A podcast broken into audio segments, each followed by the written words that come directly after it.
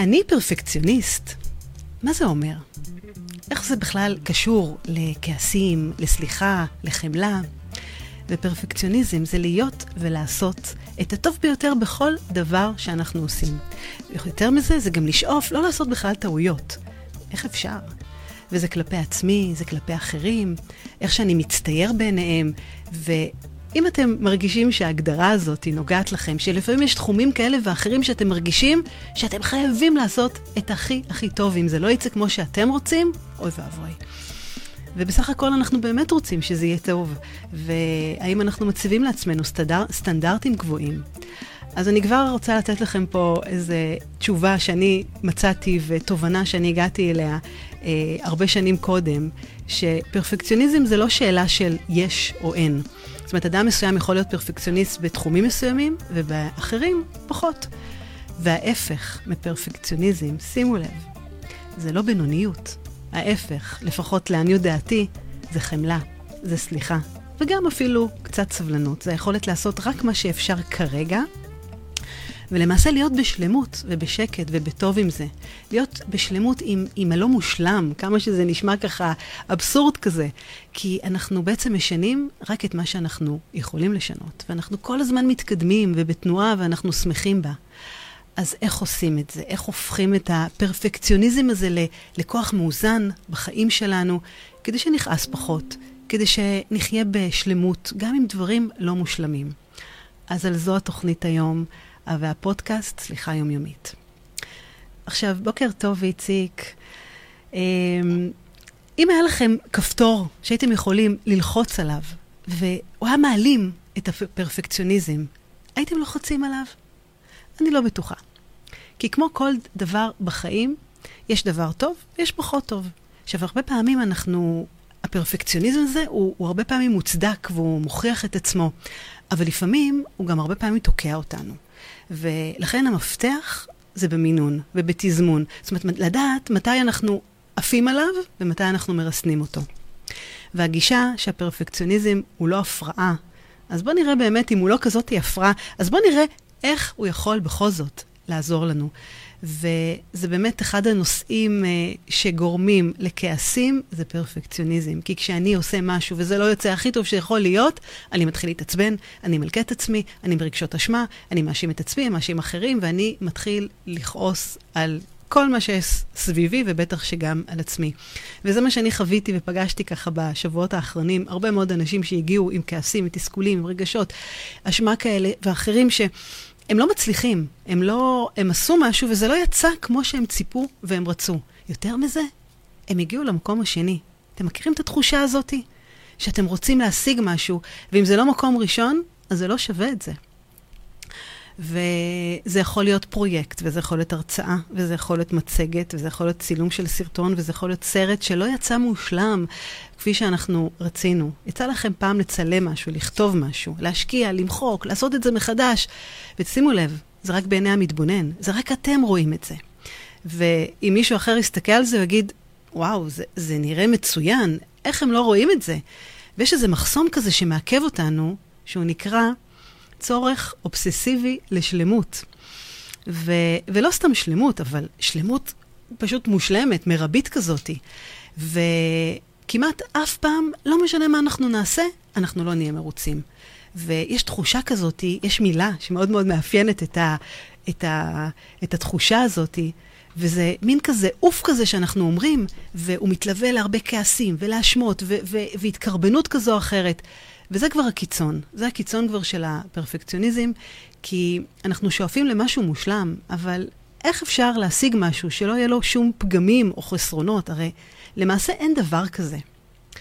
אז בהגדרה של פרפקציוניזם זה באמת לעשות את הטוב ביותר, או לעשות את הטוב ביותר בכל דבר שאנחנו עושים. ויותר מזה, זה אפילו לשאוף לעשות את זה בצורה שלא יהיה בכלל טעויות. עכשיו, אתם מבינים כמה זה אבסורד לעשות משהו בלי טעויות? הרי אין דבר כזה שהכל יוצא 100% בצורה כזו או אחרת. והנה מיטל פה רושמת, אנחנו חיים בעולם תחרותי, כולם רוצים להיות ראשונים ולהצליח. ולגמרי, אני אומרת, ערך ההישגיות והתחרותיות הוא, הוא מאוד מלווה ומאוד uh, ממנף אותנו לפעמים קדימה, ויש בזה גם דבר טוב, כי זה גורם לנו באמת לחשוב ולהיות, לעשות את הדברים בצורה יסודית ונכונה ומקצועית, ומצד שני, הוא גם הרבה פעמים גורם לנו לוותר על כל מיני ערכים, על כל מיני דברים כאלה ואחרים שבדרך שלנו. עכשיו, לדעתי, ההפך מפרפקציוניזם זה לא להתפשר על בינוניות. למעשה, ההפך מפרפקציוניזם זה לגלות חמלה ולגלות סליחה עצמית וגם קצת סובלנות, וזה היכולת שלנו לשהות ולהיות בתוך משהו שהוא לא שלם, ולהיות בטוב עם זה, להרגיש, אנחנו בסדר עם זה. זאת אומרת, להיות מודע, לקבל ולשפר דבר קטן. לוותר על, ה, על המושלם הזה בשביל התנועה, ו, ולחיות עם משהו שהוא לא מושלם, וזה בסדר, לחיות איתו בדבר הזה, שהוא לא מושלם והוא לא שלם. וככה באמת, עם יד על הלב, אתם מרגישים פרפקציוניזם? אתם מרגישים שיש, בהם חל... שיש בכם חלקים כאלה ואחרים? כי למעשה זה לא שאלה של יש או אין, כי אדם יכול להיות פרפקציוניסט בתחום אחד, ובאחר לא. הוא יכול למשל אה, אה, לדחוף את, אה, את, את עצמו עד קצה היכולת בעבודה, ועדיין לא להרגיש טוב מספיק, ומצד שני, לנסות להיות בן זוג הכי טוב שיכול להיות, אבל לא להיות קשה עם עצמך, כשאתה לא עומד בזה. זאת אומרת, יש דבר כזה שנקרא להסתגל, פרפקציוניזם שהוא סטגלטני וכזה שהוא לא סטגלטני. וזה שמסתגל, אז הוא מעודד, כמו שמיטל רשמת פה, הוא מעודד הישגיות, והוא לא כרוך בבעיות, הוא מקדם אותנו. והאחר דווקא עלול לגרום לנו דחיינות ודימוי עצמי נמוך, זאת אומרת, משהו שאנחנו מעכבים את עצמנו, והרבה פעמים זה אפילו הפרעות נפשיות כאלה ואחרות. ובחברה שלנו, שהיא כל כך הישגית, ואנחנו חיים בכל הזמן בתחרותיות כזו או אחרת, אז באמת צריך לשים לב בין ההבחנה הזאת, בין שאפתנות בריאה לפרפקציוניזם, כי זה מאוד מבלבל. והדרך להבחין בין השניים זה להבין שברגע שהמחיר גבוה, ברגע שהמחיר הרסני והוא פוגע בנו, זה כבר לא שאפתנות או הישגיות. זה בעצם משהו שכבר הוא מעבר לזה. ולפני שאני אדבר על למה זה טוב פרפקציוניזם, אני רוצה להתייחס לאחת הנקודות החשובות בפרפקציוניזם. ובוקר טוב לך, אסף, מה שלומך? איזה כיף שאתה פה. איך אנחנו יודעים מתי הגבול לשחרר ולהפסיק להתמקד בפרטים הקטנים? איך אנחנו יודעים? הרי אנחנו צריכים להיות מודעים לדבר הזה. אז הנקודה הראשונה, איך לדעת מתי הגבול לשחרר את הפרטים הקטנים, היא לבדוק, קודם כל, אם אני ניצלתי את כל המשאבים שעמדו לרשותי. ממש תשאלו את עצמכם, האם יש משהו שעדיין אני יכול לעשות שיקדם אותי בצורה משמעותית? האם זה good enough? עכשיו, אני יכולה להעיד על עצמי שאני אה, בחודשים האחרונים, אני צילמתי קורס אינטרנטי, ולקח לי הרבה זמן לצלם, לכתוב אותו. כי כל פעם הרגשתי ש-it's not good enough, שזה לא מספיק טוב, שאני רוצה להעביר כל כך הרבה מסרים ואני רוצה להיות הכי מדויקת שאפשר. וזה פגע, כי, כי זה התמשך והתמשך והתמשך והתמשך. ורק כשבאמת uh, מצאתי את עצמי, באמת מציבה לעצמי דדליין, ומחליטה שאני משחררת כל מיני נקודות שאני אתייחס אליהן יותר בהמשך פה, אז הבנתי כמה שהפרפקציוניזם הזה די מעכב אותי, ואני צריכה להמשיך איתו הלאה, ו-it's good enough, ועדיין תמיד אפשר לעשות עם זה משהו. אז הנקודה השנייה זה דדליין. האם הגעתי לתאריך שהגדרתי? וממש להכין תוכנית כזאת, מתי אני צריכה להגיש את זה. הרבה פעמים שאנחנו צריכים להגיש איזה מצגת וכולי, ממש כבר, או הרצאה כזו או אחרת, לקבוע כבר תור להרצאה, זאת אומרת, לקבוע כבר את התאריך, כי אני יודעת שזה שם. כמו שאני יודעת שכל יום רביעי יש לי תוכנית ברדיו פה, אז זה דדליין, זה לא משנה מה. אני עדיין צריכה לדעת מה הנושא שאני סוגרת, אם אני סוגרת את זה מראש או אני סוגרת את זה באמת אה, כמה ימים לפני, אבל עדיין יש לי דדליין, יש לי תאריך קבוע. הנקודה השלישית זה, תשאלו את עצמכם, כדי לדעת מתי להפסיק להתמקד בפרטים הקטנים, מהם גורמי הלחץ? למה אני עדיין מרגישה שזה לא מספיק, ש-it's not good enough? למה, האם זה בגללי? האם זה בגלל הסביבה? האם uh, יש הסחות דעת כאלה ואחרות? תקשיבו לעצמכם, ממש בצורה כנה, תשאלו את עצמכם, האם יש סיבה, מה הסיבה האמיתית שאני עכשיו מתמודד איתה? האם זה פחד שיצחקו עליי, שיגידו לי משהו? האם אני, אני מרגיש תחרותיות, אני רוצה, כי מישהו, כי קולגה שלי גם עשה את זה ואני רוצה עדיין לעשות את זה כמוהו? תשאלו את עצמכם את השאלות האלה. נקודה רביעית, מתי לשחרר את הנקודות הקטנות? יש משפט שמזכיר מתי לשחרר. ואני שמעתי את זה בפודקאסט של אה, ביסמוט ויפרח. ותקשיבו, זה משפט פשוט אליפות, והוא נקרא Done is better than perfect. זאת אומרת, הכוונה להיות בתנועה, זה לא חייב להיות הכי הכי מושלם. עדיף שיצא, ומשם אנחנו נתקדם. שמתי פה המון המון אנרגיות, אבל פה זה הנקודה לשחרר. עכשיו, זה משפט מושלם שאומר מתי לשחרר. done is better than perfect. תקשיבו ל, ל, למשפט הזה. עכשיו, איך יודעים שזה done? איך, איך יודעים שדי, מספיק כבר? תבדקו מול המטרות שלכם, מול היעדים שהצבתם. נניח, אני עכשיו מצלמת איזה סרט, אני מצלמת סדנה. אם זה מעביר את המסר, שרציתי להעביר, האם אה, אה, אה, אני מתמקדת בטפל, אני מתמקדת בעיקר, ממש תבחנו את הדברים האלה, כי ברגע ש... עוד נקודה חשובה, ברגע שאנחנו מפסיקים ליהנות ואנחנו מרגישים, אה, במקום אה, ליהנות, אנחנו מרגישים עינוי בעין, ואנחנו מרגישים את העוף הזה, זה הזמן להגיד, די, מספיק. פה החיים שלנו הופכים לנוקשים ותובנים ומין דקירות כאלה שאנחנו לא צריכים אותם, זה כבר מלחיץ אותנו. וכל הרעיון זה ליהנות מהדרך. והעניינים באמת מתחילים להיות פחות נעימים. ופה, דרך אגב, זה הכעסים. פה אנחנו יותר עצבנים, כי אנחנו לא מספיקים, ואנחנו מתעצבנים על האנשים אחרים. זה הקשר לכעסים, הנקודה הראשונה שמחברת אותנו. ופה זו נורה אדומה לעצור ולהגיד, די, מספיק. אני פה מתמקד בנקודות הקטנות, מפה אני ממשיך קדימה. אז למה פרפקציוניזם פחות טוב לנו?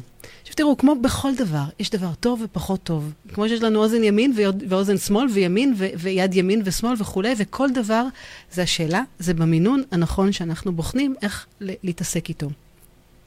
אז דבר ראשון, כל מי שמגדיר את עצמו כפרפקציוניסט, או שזה חלק ממנו, אז הוא בוודאי מרגיש ככה את התחושה הזאת, שזה ממש גם יכול לעצור אותו. ממש להוות אה, סוג של מכשול. עכשיו, מי שיש לו את החלק הזה, אז הוא אומר לעצמו, אני רוצה שכל מה שקורה לי פשוט יהיה פיקס, ודברים שיהיו כמו שאני רוצה בדיוק, שזה יהיה מושלם. והרבה פעמים זה תוקע אותנו, כי אנחנו לא מצליחים לשחרר. אנחנו הרבה פעמים באמצע משהו, ואנחנו מרגישים שזה לא הולך להיות פרפקט, זה לא הולך להיות מושלם, ואז אני פשוט עוזבת את זה, אני משחררת את זה.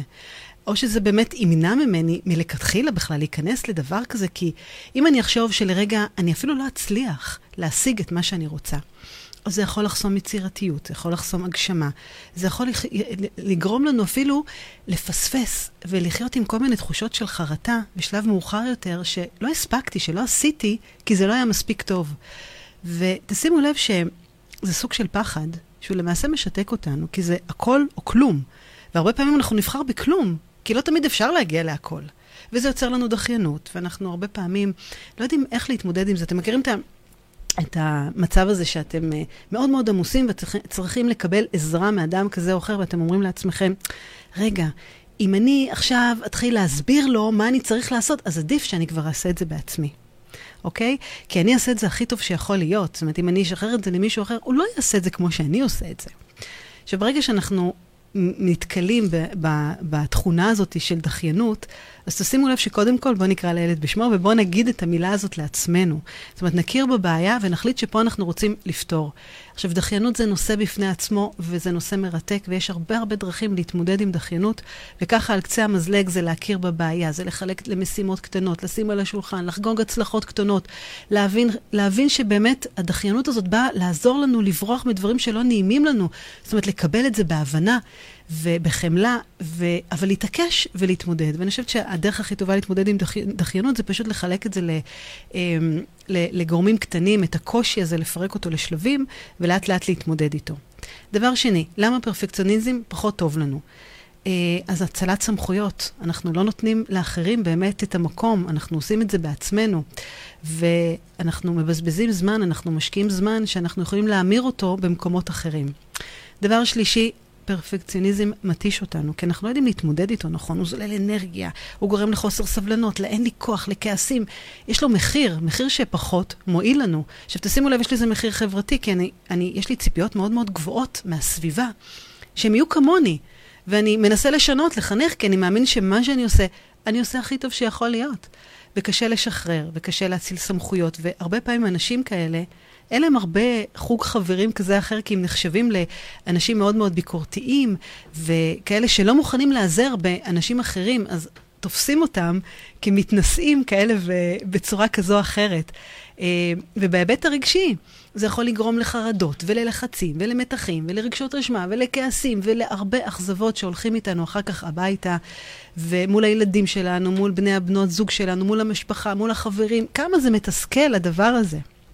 אבל אני מזכירה לכם, זה לא חייב להיות בכל התחומים, זה יכול להיות גם בתחום ספציפי, אחד, פחות או בכלל לא.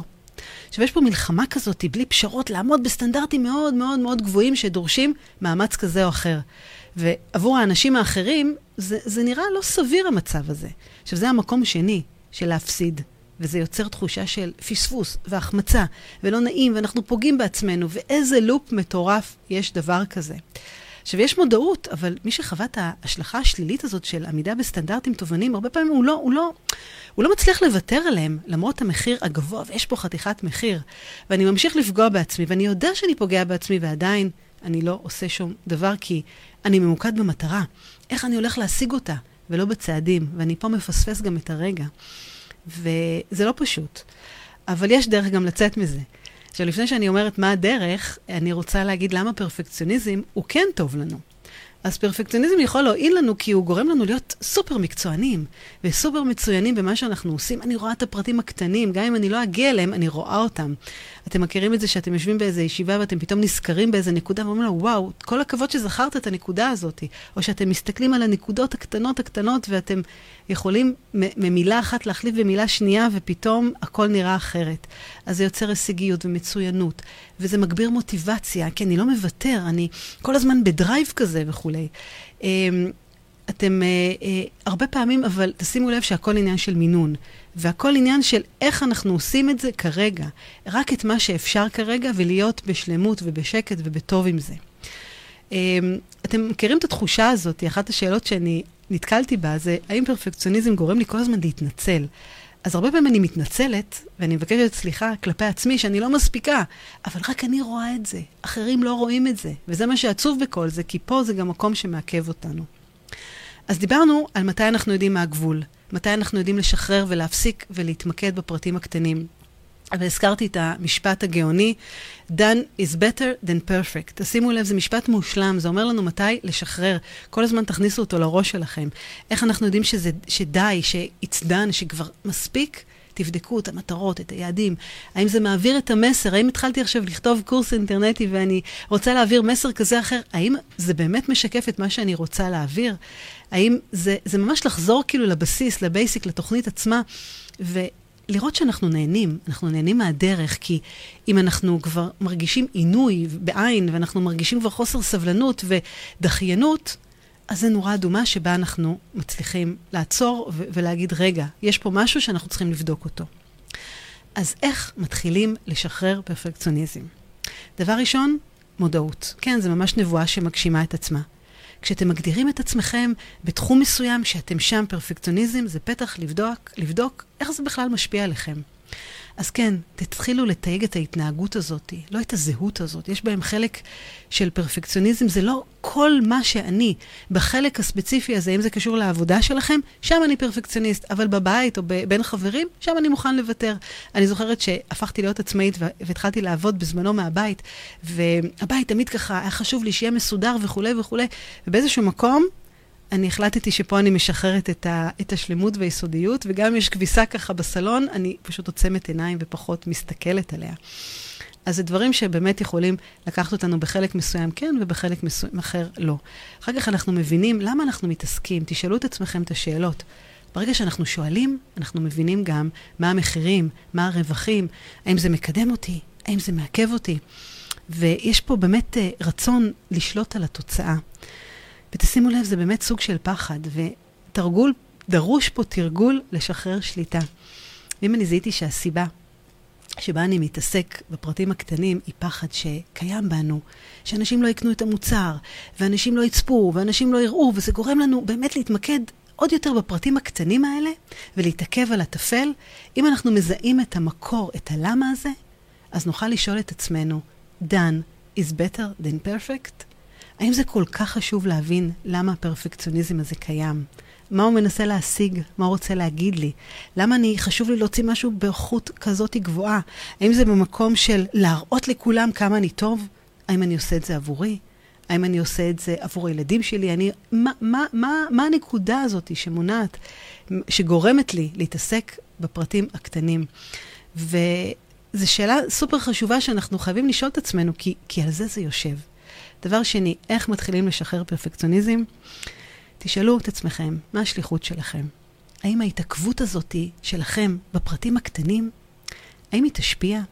האם אני יכולה להתקדם גם בלי שזה יהיה 100%, אלא שזה יהיה 97%? כן, זה לדעת לשאוף ולדעת שזה גם שם. אמ, השלושה אחוז האלה, אם אני אעזוב אותם ואני אשים אותם בצד, מה יקרה בחיים שלי ושל הסובבים אותי? אני רוצה עכשיו לה, אה, אה, להפיץ, לכתוב ספר, וזה לא מושלם, זה מעכב. ברגע שאני מבינה שזה לא רק מעכב אותי, זה מעכב גם אנשים אחרים. כי זה יכול לעזור להם, זה יכול לתת להם פתרונות, זה יכול להניע אותם. אז תשימו את השלושה אחוז האלה בצד. והסטנדרט הגבוה הזה, תבדקו אותו כל פעם מחדש. תחשבו כמה יש לכם לתת לעולם, למשפחה, לסובבים, וכמה זה לא מגיע אליהם, כי אתם עצרתם בשלושה אחוז האלה. וזה אומר שאנחנו צריכים פה לגלות הרבה חמלה עצמית, ולשאול את עצמנו מה זה אומר עליי, מה זה אומר לי. לכל מי ששאפתן יש כזה מרחב מתסכל של כל מה שאנחנו לא מגיעים אליו. אבל זה דרך אגב המרחב הזה זה, זה הצמיחה שלנו, כי משם אנחנו גדלים ומתפתחים. וזו הדרך לגדול, אבל לראות ולהרגיש ולהבין איפה זה יושב.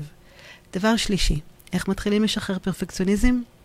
מזהים את הביקורת העצמית שלנו, את השיחה הפנימית הזאת, ושם מגלים את הסליחה, ושם מגלים את החמלה, ושם אנחנו באמת, אה, הרבה הרבה סיבות של הפרפקציוניזם קשורות לשיחות הפנימיות שלנו, כל מיני סיפורים שאנחנו מספרים לעצמנו על העולם ועל עצמנו, והשיחה הזאת היא, היא לכאורה באה להגן עלינו, אבל מפני כל מיני חוויות כאלה לא נעימות, כמו, כמו דחי, דחייה, כמו פחד, כמו כישלון, אבל אם אנחנו שמים לב לכל הפרטים הקטנים, אז הרבה פעמים זה מעכב אותנו, וזה גורם לנו להסתכל ו- ולהתעכב ולא להתקדם הלאה.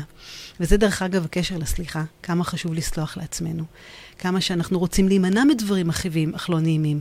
וברגע שאנחנו מכירים את העובדה הזאת, שהסלחנות הזאת באה להגן עלינו, אנחנו מביאים איתה את החמלה, וקל לנו הרבה הרבה יותר קל להתמודד עם, ה, עם הפרפקציוניזם הזה, ואנחנו מסוגלים גם להבין יותר לעומק את השיחה הפנימית הזאת שמנהלת אותנו, ושם גם ליצור את השינוי, להבין כמה זה פוגע בי. אז תהפכו את השאלות על למה לאיך, למה לא הספקתם, למה לא עשיתם, ותעשו כל מה שזה יידרש. ושוב, אני חוזרת, done is better than perfect. תקחו את המשפט הזה, תחרטו אותו, כי זה משפט שברגע שאתם שואלים את עצמכם, זה בדיוק הנקודה שבה אתם יכולים לדעת האם כדאי לי לשחרר את הפרטים הקטנים. עכשיו, זה לא כזה פשוט לשכנע פרפקציוניסט, ואני אומרת לכם מניסיון, להגיד משפט כזה, כי גם ה-90 ו... גם ה-97 אחוז מבחינתו, זה לא מספיק טוב. הנקודה הרביעית זה לקבוע דדליין, תאריכים מתי אנחנו באמת מסיימים את ההרצאה, את הסרטון, את הקורס, את, ה, את, כל, את הספר, ממש להכין את, ה, את התאריך שאליו אנחנו צריכים להגיע. דבר חמישי, איך לשחרר פרפקציוניזם, לחגוג הצלחות קטנות, ליהנות מהדרך עצמה. לבחון צעדים קטנים בדרך אל, ה, אל, ה, אל המטרה עצמה. חבל לכם לפספס את הדרך, היא מדהימה, היא מדהימה, יש בה אוצרות. והרבה פעמים מי שפרפקציוניסט, הוא לא מצליח לראות ואת, את הדברים היפים שיש לנו בדרך. הם, אנחנו כל הזמן חדורי מטרה להגיע לסוף. והצעד הראשון זה לשחרר את כל מה שלא נחוץ לנו.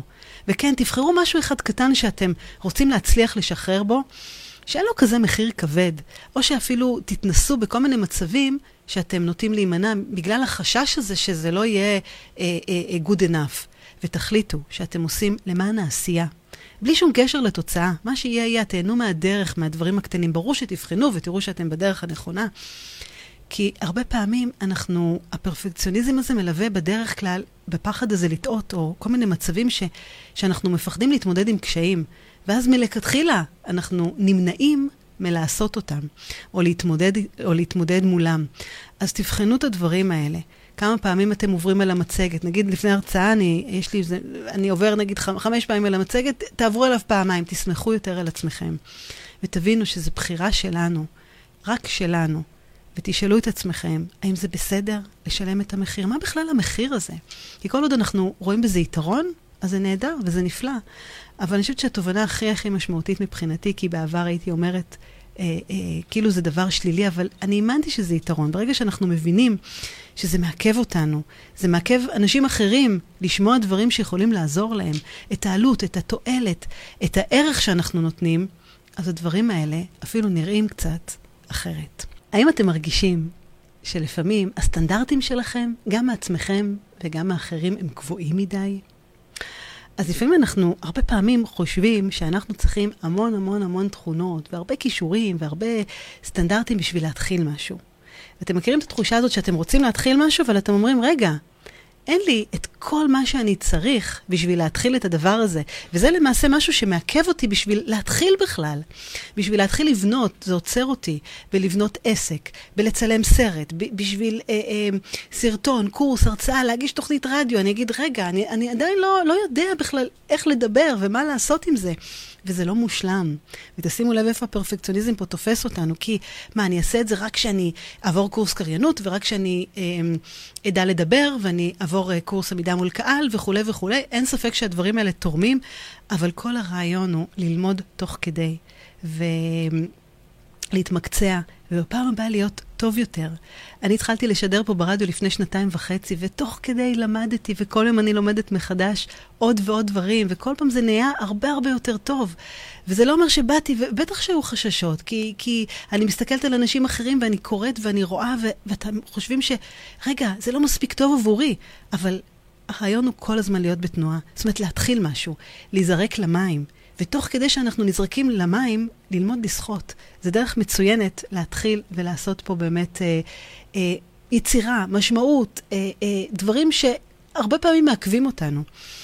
ואם אנחנו לא מצליחים, והרבה פעמים אנחנו גם טועים ולא יודעים בדיוק אה, איך להזיז את הידיים ואת הרגליים, אז זה מה שבאמת נקרא לגלות חמלה ולגלות סליחה וליהנות מהרגע. וגם אם אנחנו נכשלנו במשהו או לא הצלחנו, אז להבין את הטעות ולהתמקד ולהעריך אותו. כן, להיות כל הזמן בתנועה. ושימו לב, לרוב רק אתם רואים את זה. והרבה פעמים אתם מכירים את זה שאתם הולכים לאיזה בית מלון או לאיזה צימר ואתם רואים את כל הפרטים הקטנים ודווקא את מה שלא בסדר. כמה זה פוגע בהנאה שלנו. עכשיו פה תזכרו מה המטרה, באתם לבילוי משפחתי, באתם לחוות שלווה ושקט וכולי, אז זה לא נחוץ, למה אתם צריכים להתמקד בדברים הקטנים אם באמת באמת הם לא קריטיים. אז אלה הדברים שהרבה פעמים מעכבים אותנו. אז דיברנו פה בתוכנית על מתי יודעים מה הגבול לשחרר ולהפסיק להתמקד בפרטים הקטנים. יש משפט נפלא שהזכרתי אותו, done is better than perfect. שזה משפט מושלם, זה משפט מושלם שאומר לנו מתי לשחרר. איך יודעים שזה דן? לבדוק מול המטרות, מול היעדים. ברגע שאני אומר, די, מספיק, תבדקו. האם זה משרת אותי, מקדם אותי לעבר, לעבר המטרה? האם זה המסר שאני רוצה להעב, להעביר? ואז תחזרו באמת לתוכנית הבסיסית שלכם, תבינו מה עיקר, מה טפל.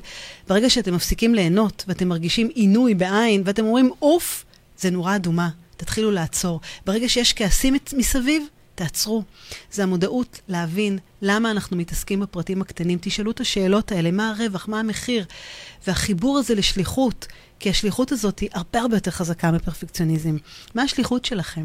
איך ההתעכבות הזאת בפרטים הקטנים משפיעה? האם אני יכולה להתקדם גם בלי שזה יהיה 100%, שזה יהיה 97%, שזה גם טוב? כמה אנשים אה, אה, לא, לא מקבלים את מה שיש לי לתת לעולם בגלל שאני מתעכבת על הפרטים הקטנים האלה. תזהו את הביקורת העצמית, את החמלה העצמית, תגלו שמה כמה חשוב לשחרר, תקבעו דדליין, תהנו מהדרך, לא מהתוצאה. תחגגו את ההצלחות הקטנות. אלה הדברים שעוזרים לנו לשחרר את הפרפקציוניזם למקום מאוזן הרבה יותר. ותתנסו, תתחילו להתנסות בדברים קטנים, בכל מיני סיטואציות קטנות ואחרות, ותזכרו, נקודה סופר חשובה. ההפך מפרפקציוניזם זה לא להתפשר על הבינוניות, אלא ההפך מפרפקציוניזם זה לגלות חמלה, זה לגלות סליחה עצמית, לגלות סובלנות כלפי עצמנו. והיכולת הזאת היא בעצם להיות בתוך משהו שהוא לא שלם, ולהיות בטוב עם זה, להיות בסבבה עם זה, להיות מודע ולקבל, וכל פעם לשפר דבר קטן. ופה זה באמת העניין הזה שאנחנו מוותרים על השלמות, על המושלם בשביל התנועה, ואנחנו לא, בוחר, בוחרים לא להיות בתסכול. אז זה לחיות עם משהו שהוא לא מושלם, וזה בסדר, ואנחנו חיים עם זה בטוב, ואנחנו שלמים עם זה. כי done is better than perfect.